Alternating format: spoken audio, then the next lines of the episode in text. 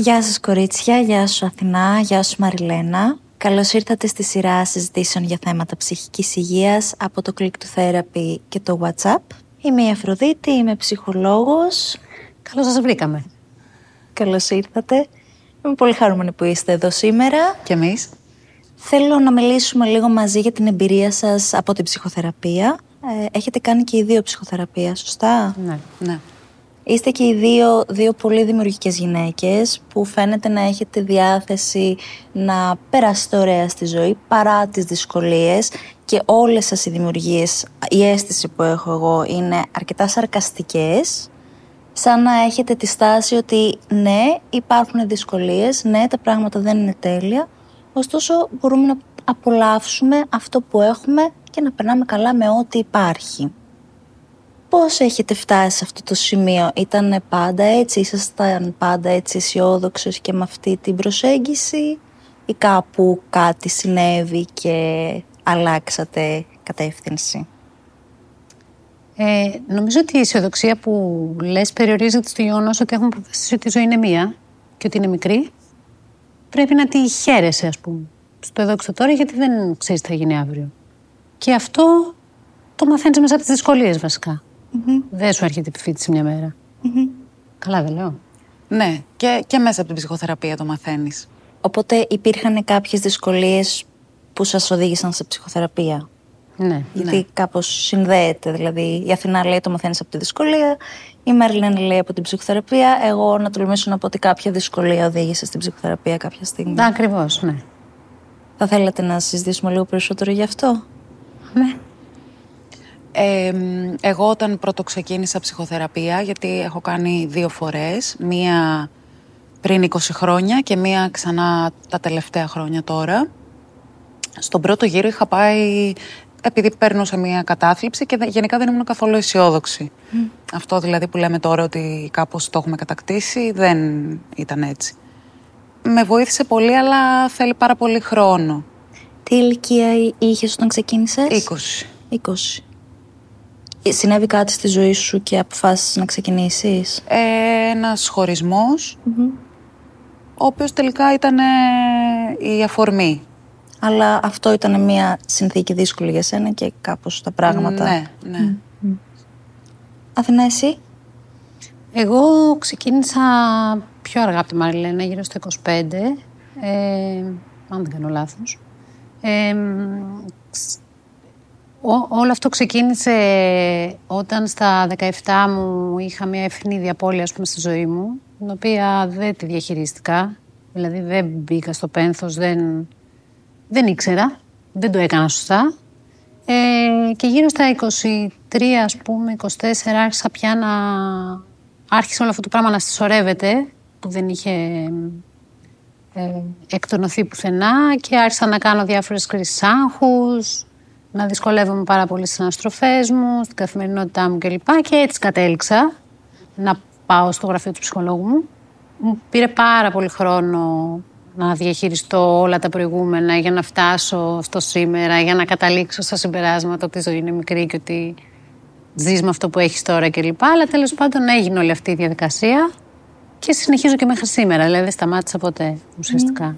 Πόσο χρόνο πήρε από την περίοδο που υπήρξε το γεγονός της απώλειας και στις δύο περιπτώσεις μέχρι να συνειδητοποιήσετε ότι ναι, ωραία, τώρα χρειάζεται να ζητήσω βοήθεια γιατί κάτι δεν πάει καλά.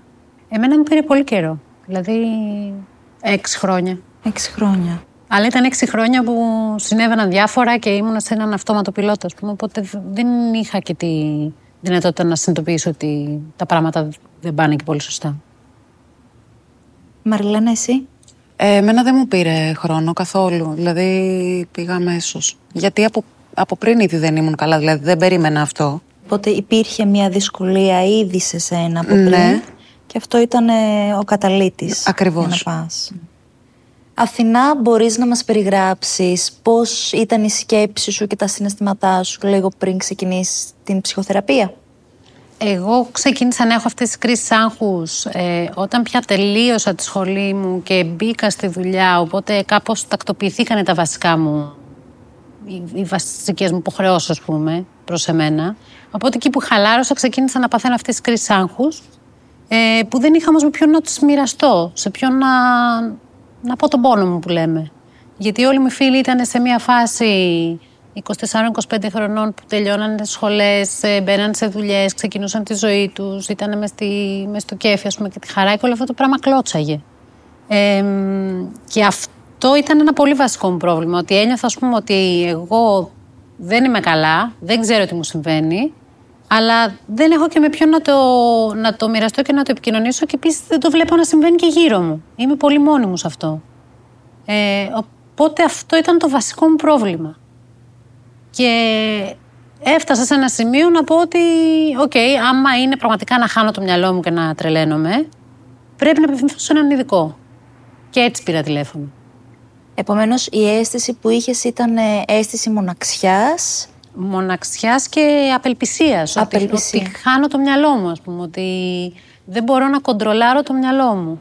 Πώς, για πόσο χρονικό διάστημα υπήρχε αυτό; δεν τα έχω και πολύ καθαρά τα, τους χρόνους τότε στο κεφάλι μου. Ε, νομίζω ότι ήταν κοντά ένας χρόνος. Που προσπαθούσα, ας πούμε, με διάφορους τρόπους μόνη μου να, τα, να αντιμετωπίσω αυτές τις κρίσεις. Έβλεπα αυτό, ξέρω εγώ, εκεί, όταν πήγα εκεί, έκανα αυτό, με έπιασε. Οπότε ας μην ξαναπάω, ας μην το ξανακάνω. Το οποίο βέβαια σιγά σιγά με έβαλε σε ένα πολύ μεγάλο περιορισμό. Ε, που βέβαια αυτό είχε και άμεση συνέπεια τις κοινωνικές μου επαφές, οι οποίες σιγά σιγά μαζεύονταν. Όταν έφτασα σε αυτό το σημείο που σου λέω ότι είπα, οκ, μάλλον το χάνω, δεν υπάρχει ελπίδα, τότε πήρα τηλέφωνο. Μάλιστα. Οπότε υπήρχε απελπισία, υπήρχε μοναξιά, υπήρχε πανικός. Ναι. Μαριλένα, εσύ πώς ήσουν πριν ξεκινήσει ψυχοθεραπεία; Ένιωθα παρόμοια συναισθήματα, δηλαδή μοναξιά, απελπισία, ότι πρέπει να βρεθεί μια λύση άμεσα.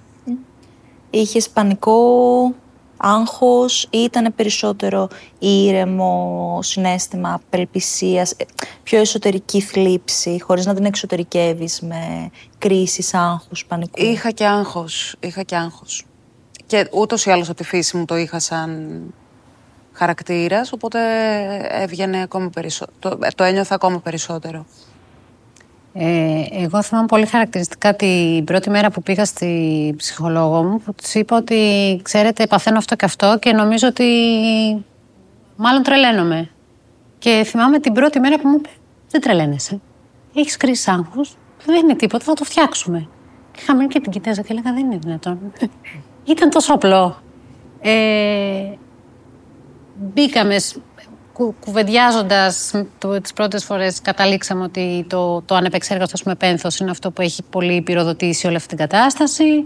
Οπότε πρέπει να μπούμε στη διαδικασία να το, να το δούμε αυτό το πράγμα, να το επεξεργαστούμε και να το βάλουμε στη θέση που πρέπει. Ότι θα είναι πολύ δύσκολη, ας πούμε, λίγο επίπονη διαδικασία, γιατί όντως πρέπει να ξαναπεράσεις αυτά που έχεις αφήσει πίσω.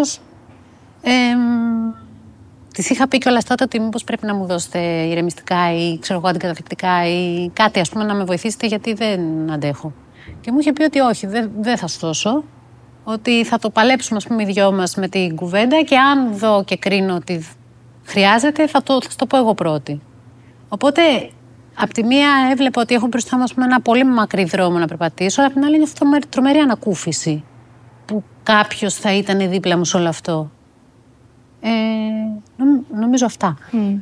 Επομένως η αρχή ήταν ανακουφιστική ακόμα και αν δεν ήξερες τι θα ακολουθήσει ή ακόμα και αν είχες μια ιδέα ότι μπορεί να είναι δύσκολο. Δύσκολο, ναι. Μου το, μου το εξήγησε αυτό από την αρχή, αλλά πραγματικά είναι αυτή τρομερή παρηγοριά που επιτέλους είχα μπει εκεί και που είχα έναν άνθρωπο δίπλα μου σε αυτό. Ναι, κάπως αν αισθάνεσαι τώρα είμαι σε καλά χέρια και αυτό θα τελειώσει. Ναι, ναι, αυτό.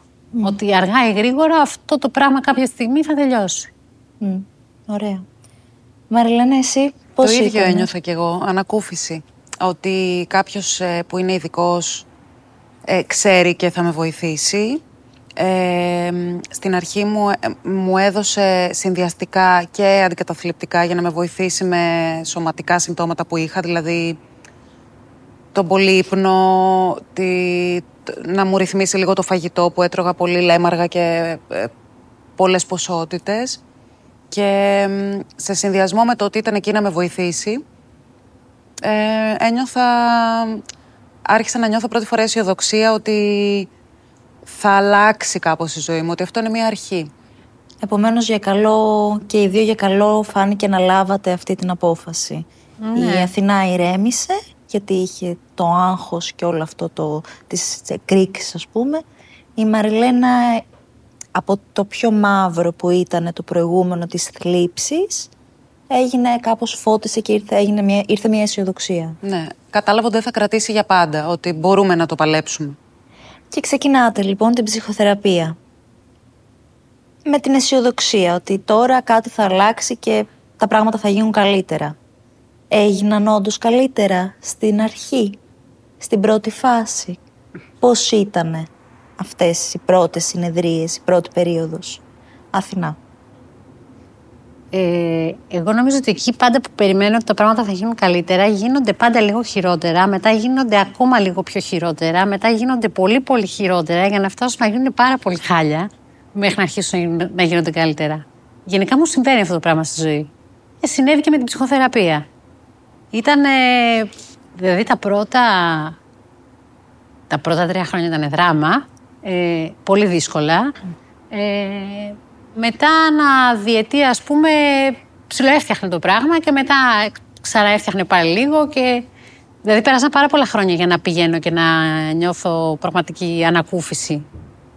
Αλλά νομίζω άξιζε τον κόπο. Ωστόσο παρέμεινες. Ναι, δηλαδή ναι, ήταν δεν τρία σταμά- χρόνια δύσκολα. Δεν, ε, ναι, ποτέ, ποτέ δεν σκέφτηκα να φύγω, ποτέ. Τι το έκανε δύσκολο; Τι ήταν το συνέστημα που...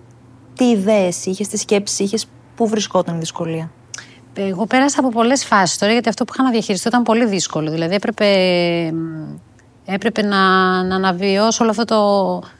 Αρχικά να συνειδητοποιήσω την απώλεια, να, να, να, να περάσω το πένθος, να... ε, μπήκα σε διαδικασία να συνειδητοποιήσω ότι υπήρχαν ε, χρονικές περίοδοι στη ζωή μου που τις είχα χάσει τελείως, δεν τις θυμόμουν. Οπότε έπρεπε να αρχίσω να ανασύρω από εκεί μνήμες σιγά σιγά ε, που όλο αυτό είναι και πολύ δύσκολο, είναι και σοκαριστικό όταν τελικά τα καταφέρνεις. Μετά πρέπει να, να επεξεργαστείς όλα αυτά που βρήκες μπροστά σου, να τα βάλεις σε, σε σωστές θέσεις μέσα. Δηλαδή πολύ, πολύ σκόπος ρε παιδί μου, πολύ σκόπος. Ε, μετά αφού ξεπέρασα όλο αυτό το πράγμα, το έκλεισα ας πούμε, κάπως όλη αυτή η ιστορία με το πένθος που θέλω να σου πω ότι εγώ μες στο κεφάλι μου το έχω μέσα στην πρώτη τριετία ας πούμε ότι έγινε το πρώτο κλείσιμο αλλά μπορώ να σου πω ότι ακόμα και 10 χρόνια μετά γινόντουσαν κλεισίματα σε σχέση με αυτό.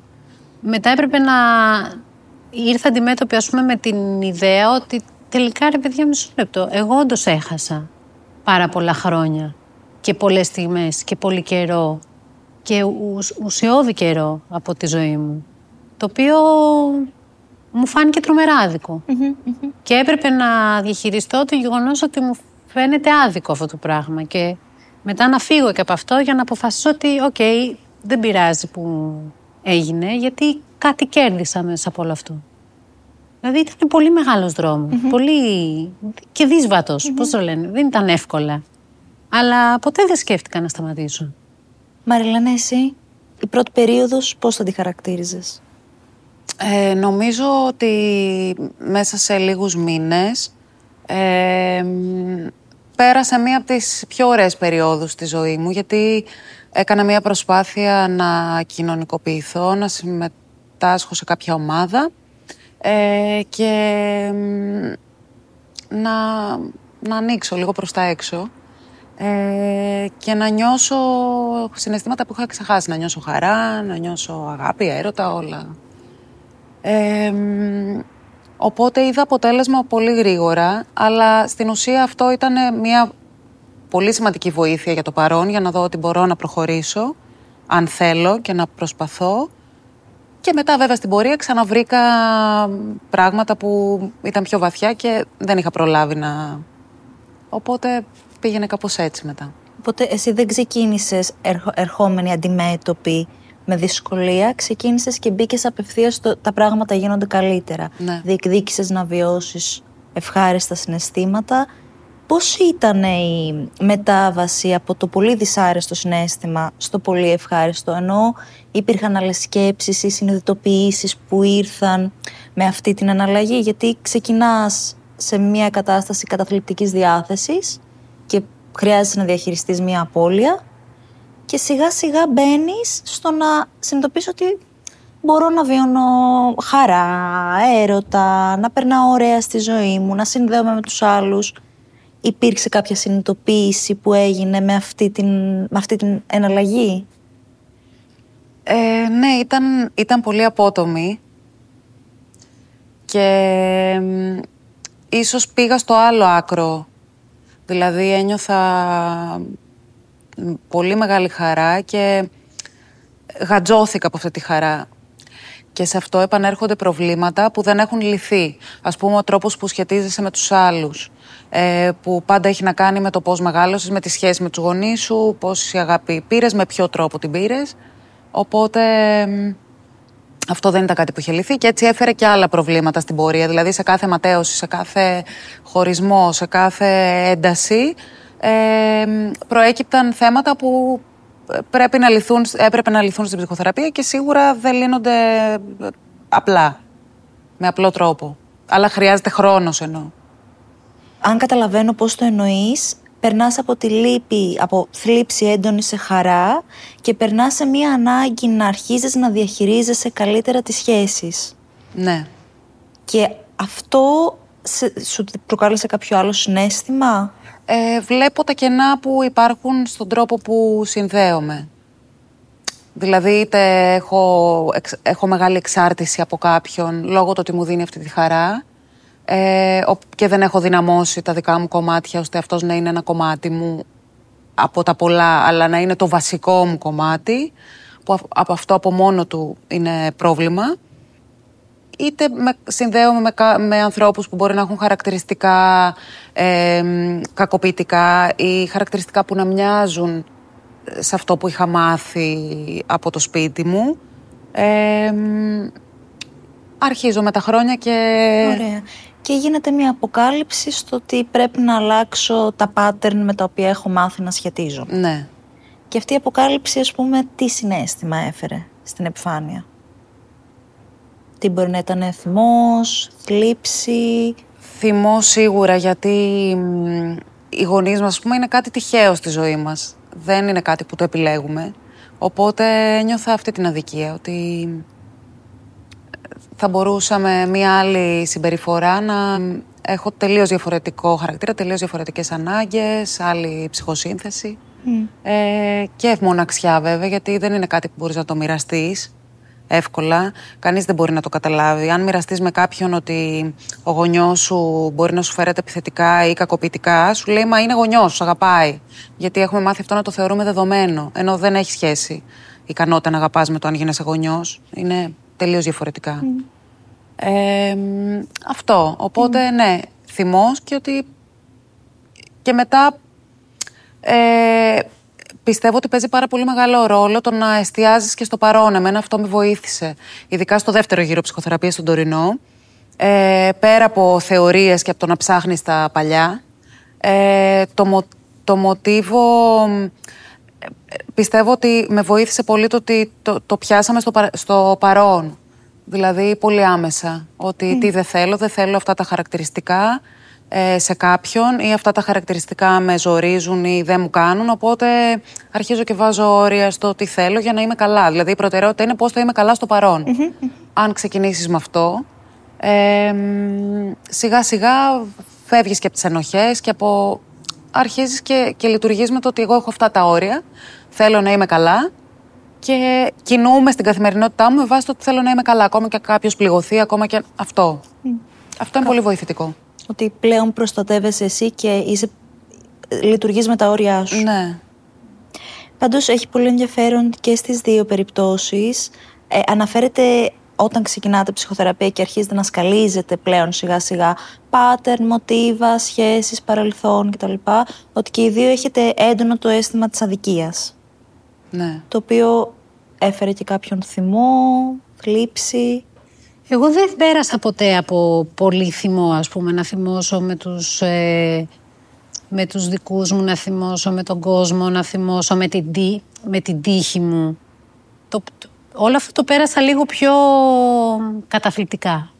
Πιο σα στεναχώρια παρά σα θυμώ αυτή την αδικία ας πούμε, που εντόπισα. Αλλά κατάφερα και βγήκα και από αυτό. Γιατί είναι αυτό που σου είπα πριν, ότι συνειδητοποίησα ότι μέσα από αυτό που εγώ θεωρούσα αδικία, ας πούμε, ότι α, κοίτα να δεις, ας πούμε, μου συνέβη κάτι πολύ, πολύ κακό που δεν μπορούσα να το ελέγξω. Ε, μετά τα πράγματα πήραν μια τροπή που εγώ δεν μπορούσα παρά να την ακολουθήσω, ας πούμε, και δεν μπόρεσα μέσα σε όλο αυτό το πράγμα να, να προφυλάξω τον εαυτό μου, να οχυρωθώ, να, να χειριστώ καλύτερα τα πράγματα. Ε, όταν κατάλαβα ότι εν τέλει έκανα το καλύτερο που μπορούσα τη δεδομένη στιγμή. Ήταν μια πολύ ανακουφιστική ας πούμε συνειδητοποίηση αυτή. Δηλαδή να μπορέσει να δώσει τον εαυτό σου το περιθώριο ε, να, να κάνει αυτό που μπορεί.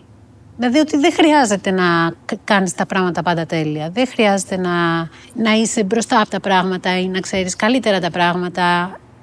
Κάνεις αυτό που μπορείς. Κάθε άνθρωπος ε, σε κάθε φάση της ζωής του κάνει αυτό που μπορεί καλύτερα σε εκείνη τη δεδομένη στιγμή. Δηλαδή, τόσο ήξερα, τόσο έκανα. Αυτό ήταν τρομερή ανακούφιση. Ε, και το άλλο είναι ότι συνειδητοποίησα ότι μέσα από όλο αυτό το πράγμα τέλος πάντων που είχα περάσει και από το πώς το βίωσα τελικά, με τα λάθη του και τα σωστά του, που ήταν κυρίως λάθη, ε, δια, διαμορφώθηκε ο εαυτός μου όπως είναι στο σήμερα. Που λέω, καλά τα πήγα. Δηλαδή, μπορεί να έκανα πάρα πολλά λάθη, αλλά φέρανε πολλά σωστά μαζί τους εν τέλει. Το οποίο επίσης είναι πολύ ανακουφιστική συνειδητοποίηση. Αλλά και αυτά πήραν πολλά χρόνια για να, να φτάσουμε εκεί. Αυτό, αυτό ήθελα να, να, να ρωτήσω ότι έχετε φτάσει, έτσι όπως, ε, έτσι όπως τα παρουσιάζετε αυτή τη στιγμή μετά από όλη αυτή την επεξεργασία που έχετε κάνει, έχετε, έχετε φτάσει σε μια κατάσταση αποδοχής, της δυσκολίας, το ότι τα πράγματα δεν είναι τέλεια και αναρωτιέμαι αν θα αν θα μπορούσατε ή αν θα μπορούσε κάποιος να φτάσει σε αυτό ή πώς θα είχαν εξελιχθεί τα πράγματα, να έχεις αυτή την προσέγγιση ότι ναι εντάξει, λάθος, σωστό, αυτή είμαι και δεν πειράζει τέλος πάντων που πήρα αυτές τις αποφάσεις ή ε, φέρθηκα έτσι. Αν θα είχαμε φτάσει σε αυτή την προσέγγιση χωρίς να έχει προηγηθεί η, η επεξεργασία, η ψυχοθεραπεία και όλος αυτός ο συναισθηματικός κύκλος ναι, εγώ νομίζω πως δεν θα τα κατάφερνα. Δηλαδή, ό,τι και να μου έφερνε η ζωή μπροστά μου, μπορεί να τα κατάφερνα, ξέρω εγώ, στα 80 μου λίγο πριν το θάνατο. Δεν ξέρω. Δηλαδή, να έπρεπε να κάνω ένα πολύ μεγάλο ταξίδι ζωής και κάπως να συνειδητοποιώ αυτά που έρχονται. Δεν ξέρω. Θεωρώ ότι δεν θα, τα κατάφερνα. Mm. Μαριλένα. Ούτε εγώ. Δεν νομίζω ότι μπορεί να καταφέρει κανείς να διαχειριστεί σοβαρά πράγματα χωρίς βοήθεια. Γιατί. Ε, μαθαίνεις, ε, μεγαλώνεις με έναν τρόπο που μαθαίνεις να είσαι πάντα έτσι. Οπότε δεν το αναγνωρίζεις, το έχεις καταπιέσει, είναι μέσα σου. Και χρειάζονται πολύ, χρειάζεται πολύ, ριζι, ε, πολύ βαθύ ψάξιμο με τη βοήθεια ειδικού για να απαλλαγείς από οποιοδήποτε τρόπο. Από τον εαυτό σου βασικά. Ναι, από, από τρόπους που δεν σε βοηθάνε. Ναι. ναι. ναι. Ωραία, είναι πολύ ωραίο που και είναι πολύ ωραίο. Είναι γλυκό πικρό γιατί από τη μία υπήρχε μια έντονη, μια δυσκολία, μια απώλεια και στις δύο περιπτώσεις. Από την άλλη και οι δύο με προσπάθεια και αναζήτηση βοήθειας κάνατε έναν μεγάλο κύκλο, ένα πολύ ωραίο ταξίδι, αλλά αυτό έκλεισε και σας έχει φτάσει σήμερα σε ένα σημείο που έχετε μια στάση αποδοχής. Ναι. Και μπορείτε να είστε και δημιουργικές. Καλά, εγώ θέλω να πω βέβαια ότι αυτά είναι ζωτόρα. Δηλαδή μπορεί αύριο μεθαύριο να μας τύχει κάτι ναι πολύ δύσκολο και τα πράγματα να ξαναρχίσουν από την αρχή. Δεν θέλω να. Δεν από την αρχή. Εντάξει, ενώ να ξεκινήσει ένα καινούριο κύκλος. Αυτό που θέλω να πω είναι ότι δεν είναι ότι κάνεις ψυχοθεραπεία και μετά γίνεσαι γκουρούζεν και τελειώνει η ιστορία εκεί πέρα. είναι μια διαδικασία που δουλεύει όσο ζεις. Ναι. Όσο υπάρχεις, αυτό το πράγμα συνεχίζεται. Ναι, εννοείται. Αυτή τη στιγμή κάνεις ψυχοθεραπεία; Ναι, ναι, βέβαια. Μαριλίνα; Ναι, ναι. Οπότε παίρνετε και εξελίσσεστε με ό,τι έρχεται στη ζωή σας. Ναι, προσπαθούμε. Ναι. Όταν ε, κάνεις ψυχοθεραπεία αρκετά χρόνια, αρχίζεις και τα βλέπεις, ε, βλέπεις και τους γύρω αλλιώς. Οπότε, ε, αυτό που λέγαμε πριν ότι όταν ανοίγεις, ας πούμε, τα social που είναι όλοι πάρα πολύ θυμωμένοι και αυτά, ε, μαθαίνεις είτε να μην σε επηρεάζει αυτό, να μην σου δημιουργεί ένταση, γιατί είναι σαν να καταλαβαίνεις από πού προέρχεται. Δηλαδή, σαν να βλέπεις το δεύτερο επίπεδο. Ο άλλος μπορεί να φωνάζει για τα πάντα, αλλά εσύ αρχίζεις και καταλαβαίνεις ότι τα βλέπεις λίγο τα πράγματα πιο εσωτερικά. Και έτσι έχεις περισσότερη κατανόηση και ίσως λιγότερη υπομονή με τα χρόνια. Όταν λες υπομονή... Εννοώ ότι μπορεί έναν άλλον άνθρωπο να, να καταλαβαίνεις γιατί είναι έτσι όπως είναι, να έχεις κατανόηση, να λες του έχουν συμβεί αυτά, έχει μεγαλώσει έτσι, οπότε είναι λογικό, αλλά να μπορείς να έχεις λιγότερη υπομονή, δηλαδή να βάζεις όρια και να λες ωραία. Να μην το ανέχεσαι. Τον καταλαβαίνω, αλλά δεν τον θέλω στη ζωή μου. Παράδειγμα. Λοιπόν, τώρα που το λες αυτό, ε, όταν άρχισα να συνέρχομαι στην ψυχοθεραπεία τα πρώτα χρόνια, μια στάντερ ερώτηση που πήγαινα στην ψυχολόγια και της λέγαμε να σας πω κάτι. Εγώ γιατί κάνω ψυχοθεραπεία, αφού δεν κάνουν όλοι οι υπόλοιποι και τελικά θα γίνω εγώ καλά και αυτοί θα συνεχίσουν να είναι ζαβοί, οπότε πάλι δεν θα συνεννοούμαστε. Α, ναι, και σου είχε πει το τέλειο. Ναι, και μου είχε πει ότι. Ε, η κακομοίρα μου το είχε πει. Και αν μου το είπε πολλές φορές, πάρα πολλές φορές, ότι δεν, ε, δεν πρέπει να, να σκέφτεσαι τι, πώς είναι οι άλλοι, ας πούμε. Ε, γιατί οι άλλοι δεν θα αλλάξουν ποτέ; Όχι, σου είχε πει κάτι καλύτερο. Είχες πει λοιπόν, ε, έγινα καλά, αλλά ήδη, όλοι γύρω μου είναι χάλια. Και σου είπε, Μα δεν έχεις γίνει καλά. Το ίδιο είσαι κι εσύ. Α, δεν το θυμάμαι αυτό. Ναι. ναι, μπορεί να μου το είχε πει και αυτό. Ναι. Αλλά αυτό που μου έλεγε ρε παιδί μου πάντα είναι ότι οι άλλοι δεν θα αλλάξουν. Το μόνο που, μπορεί, που έχεις δυνατότητα ας πούμε, να αλλάξεις εσύ ο ίδιος είναι το πώς εσύ θα, θα τους αντιμετωπίζεις. Και αυτό κολλάει πάρα πολύ σε αυτό που είπε η Μαριλένα. Ναι. Δηλαδή ότι μπορείς να τους καταλάβεις και μετά να αποφασίσεις αν, αν τους θέλεις ή δεν τους θέλεις, ας πούμε, στη ζωή σου. Είναι πολύ χαρακτηριστικό παράδειγμα.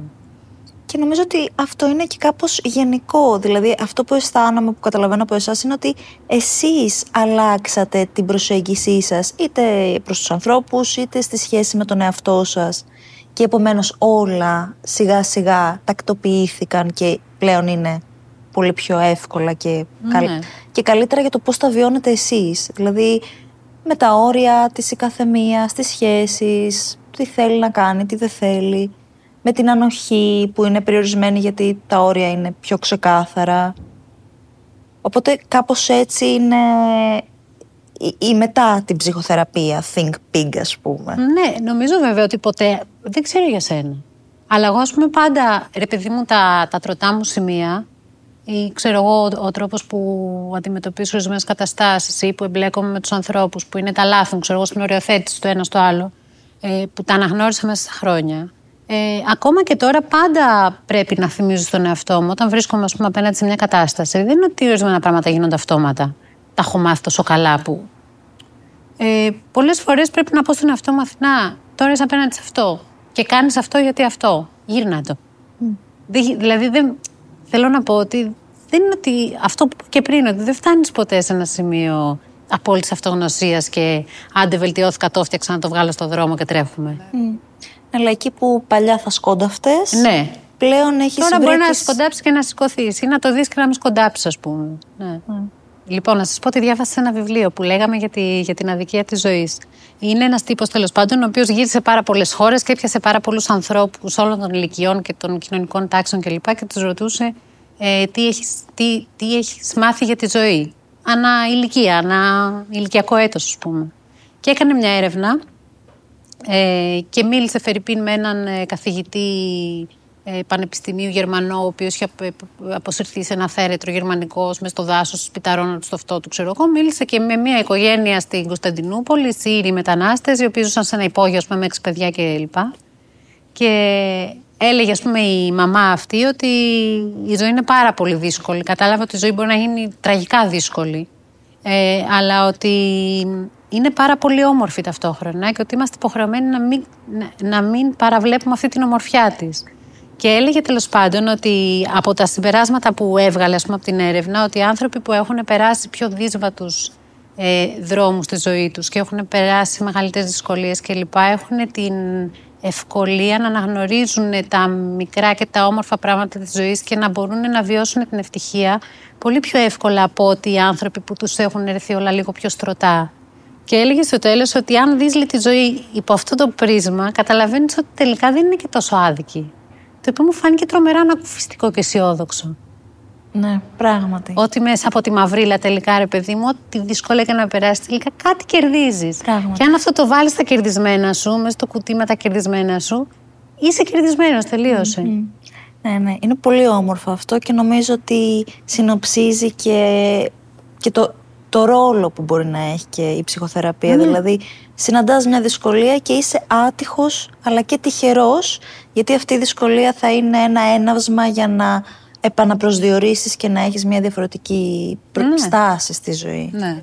Και να δώσουμε και ένα μήνυμα. Το, το επιχείρημα για όποιον δεν κάνει ψυχοθεραπεία και το επιχείρημά του, ας πούμε, συνήθως είναι το οικονομικό, ότι στην πραγματικότητα δεν υπάρχει αυτό. Δηλαδή, απλώς δεν είναι προτεραιότητα. Πολύ σωστό. Μου άρεσε πολύ η κουβέντα που κάναμε γιατί πραγματικά γυρνάει από κάτι δύσκολο σε κάτι πολύ, πολύ ανθρώπινο. Δηλαδή, ναι, η ζωή δεν είναι τέλεια και έχει τις δυσκολίες της και σημασία έχει να τα καταφέρνουμε με ό,τι μας φέρνει. Αυτό. Ε, το οποίο νομίζω ότι είναι ένα πολύ, πολύ σπουδαίο και αισιόδοξο και σημαντικό μήνυμα να ακούγεται. Ωραία, κοριτσιά Αθηνά και Μαριλένα. Σας ευχαριστώ πολύ που ήσασταν εδώ σήμερα. Ναι, εμείς Και εμείς. ευχαριστούμε.